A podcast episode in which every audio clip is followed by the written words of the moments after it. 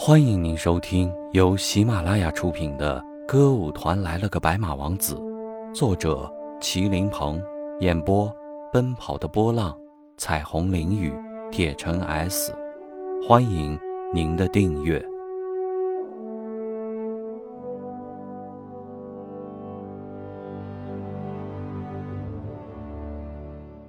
第四十五集，公安局的电话。算起来，那应该是吴才能当团长的第二年。有天下午，他刚刚打开办公室的门，就听见桌上的电话铃响了。平时如果有电话，都是在他走进办公室以后，打完了开水、泡好了茶以后才会有，因为他总是提前上班，很早就来到了办公室。这么早就有电话，他还是头一回碰到。他赶忙连提包都没有放，就把话筒拿了起来。喂，是的，我是县剧团，我就是吴才能，请问您是哪位？县公安局。一听是公安局，吴才能心里马上一愣，在他的感觉中，一说到公安局就情不自禁的有点紧张，因为公安局找人肯定不是什么好事儿。会不会是团里哪个人出了什么事儿呢？他不由得这样想的。他的预感很快得到了证实，从话筒那头传出来的声音明明白白地告诉他，确实是团里的人出了事儿。请问你们剧团里有没有一个叫范飞燕的人？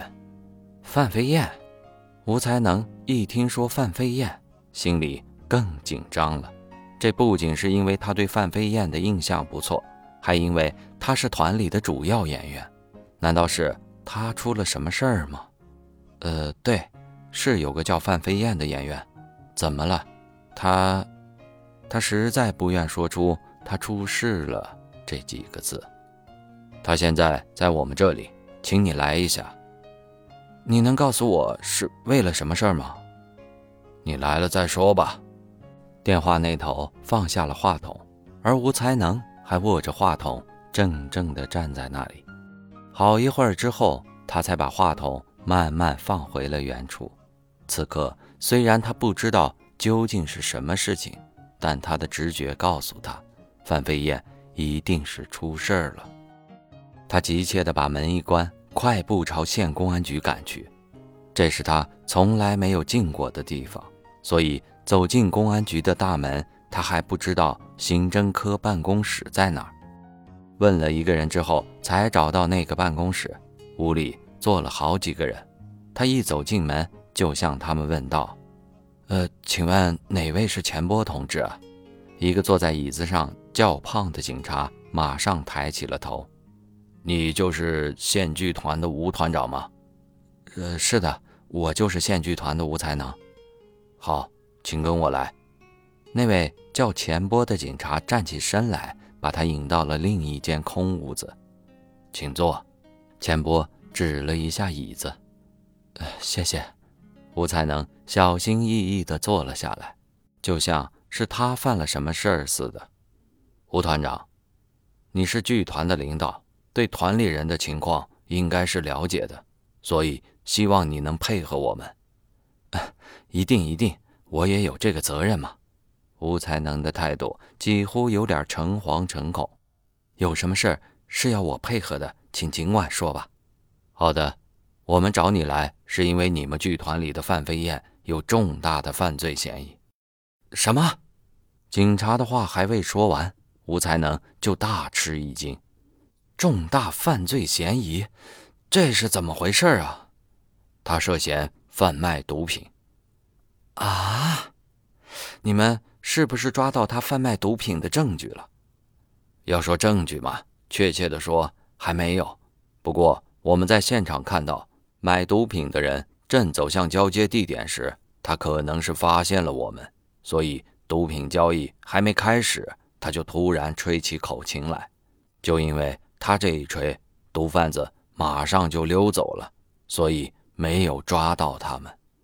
所以。你们就把他抓住了，是的。从他身上搜出了毒品没有呢？没有，有毒品就不是嫌疑了。那凭什么怀疑他贩卖毒品呢？难道仅仅是因为他吹口琴了吗？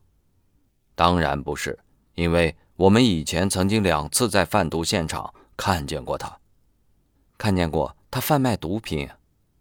没看见他卖，但是我们怀疑他是为毒贩望风的。呃，凭什么怀疑呢？这只是凭我们的感觉，不过这种感觉也不是乱猜忌，是我们在长期实践中得出的经验。一般来说，多半是没有判断错。当然了，也不能说百分之百的绝对准确。这就是为什么我们找你来的原因，因为。我们现在还没有抓到确凿的贩毒证据，所以我们想向你了解一下他的情况，比如他平时在团里的表现怎么样，通常他和哪些人往来，发现过什么异常情况没有等等。要说他的表现，他平时的表现还是不错的，除了爱玩以外，其他的方面都没有发现什么问题。至于他和哪些人来往，这个。他倒是经常和外面的一些人交往，不过这仅仅是由于他爱玩，所以才和他们在一起。他和他们来往纯粹是玩，并没有干什么违法乱纪的事儿。这一点你能保证吗？凭着我对他的了解，我相信他绝对不会贩卖毒品。那为什么我们几次在贩毒现场看见了他呢？我想这也许是个巧合吧。那为什么他吹口琴前不吹后不吹，恰恰在要交易的时候突然吹了呢？